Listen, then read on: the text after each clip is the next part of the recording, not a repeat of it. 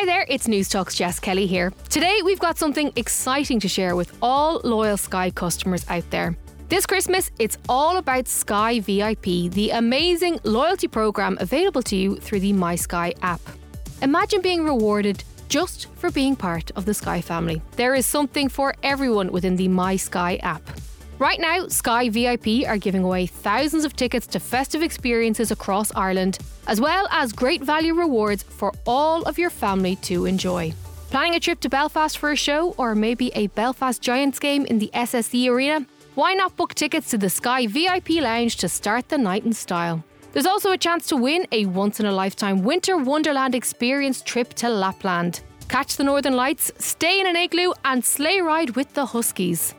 And how about six months free of Apple TV Plus to keep the whole family entertained? It's their treat to you just for being with Sky. To unlock these incredible rewards, simply visit the Sky VIP section of the My Sky app today. T's and C's apply. Now, enjoy your podcast.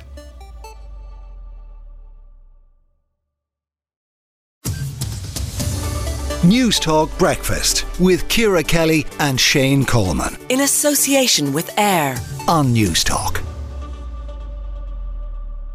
Amy Hanley, a mum of a teen battling anorexia, is to stage a protest outside the Department of Health today. And she joins us now. Amy, can I ask you first of all, why are you marching to Leinster House? Um, I'm marching to Leinster House because my daughter, the process of trying to get her treatment for anorexia was extremely difficult. And it felt like every step of the way we hit some kind of barrier to treatment.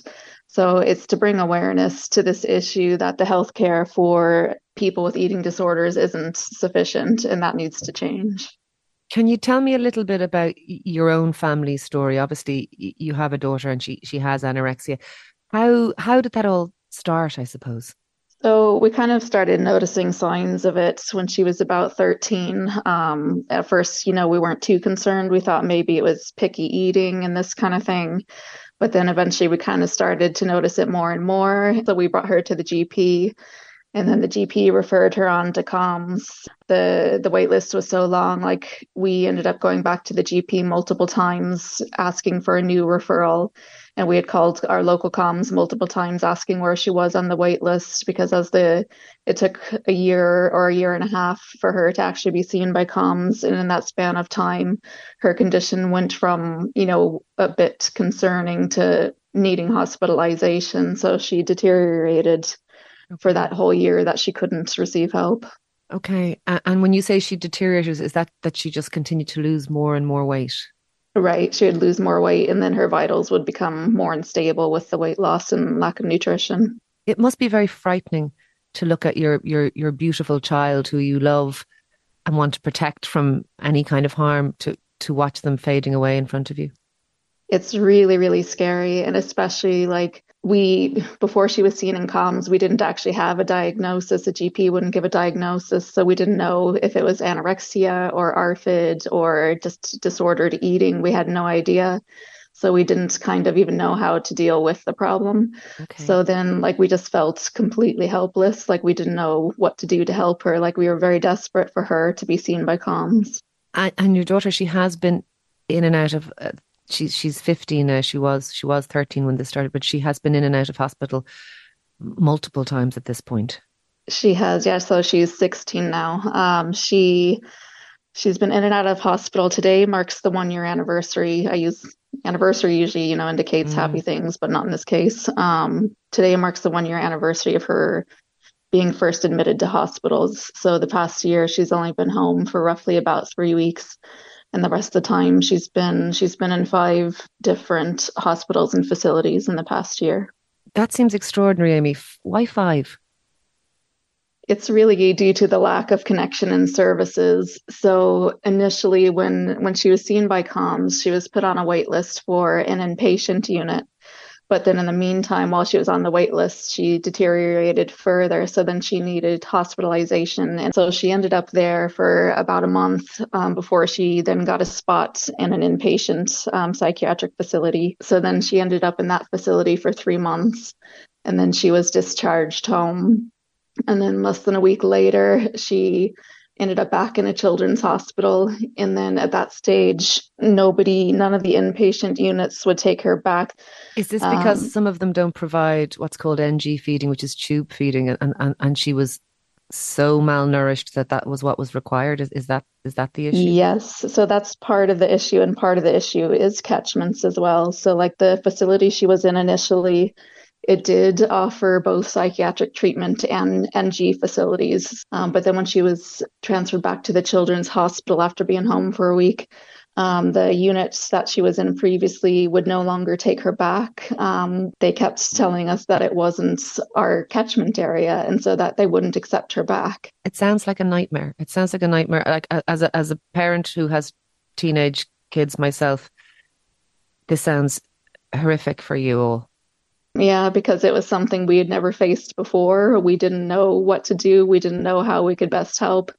Amy, is there a plan? I mean, in and out of hospital, bouncing in and out of hospital, different hospitals, forced feeding, all of those things. Uh, like that sounds to me like crisis management all the time. It doesn't sound to me like there's any kind of a plan. Um, That's exactly it. Yeah, it was no actual plan for her. And it is something we did ask of CAMHS. We asked the hospital, we asked the HSE because there just wasn't, nobody was kind of taking responsibility for her. And can I ask you, and, and I, I can fully see why you are protesting, I can fully see why you are marching on, on Leinster House. I think if it was my daughter, I might be marching on Leinster House too. But what are you looking for? What do you want to see happen or, or what do you want to see change? Um, like a reduction in wait lists is hugely important because like immediate therapy would really make a big difference to helping with some of these anorexic or eating disorder cognitions like the thing that you know it's a mental illness. It's not solely about weight. It's how you no. feel about yourself. So yeah. it really needs like urgent um, urgent psychiatric attention. And then even supports for carers and parents. We didn't know what to do in the meantime. We just really didn't know. We felt so helpless but like when she was in the, one of the inpatient units, um, we got some training with um, meal coaching so we could kind of better understand what she was going through when she was trying to eat. So then that helped us to better able to empathize with her and to kind of support her through meals, which are extremely difficult for her. Okay. So, like, if we had had that sooner, that would have been an, incredibly okay. helpful. And that was Amy Hanley there, mum of a teen battling anorexia, a, a, truly terrible story. And we will be putting that story to the Minister for Health, Stephen Donnelly, after eight o'clock this morning.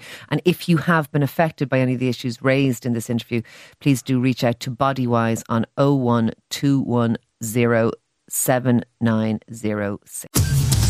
012107906. Newstalk Breakfast with Ciara Kelly and Shane Coleman. In association with AIR. Weekday mornings at 7 on News Talk.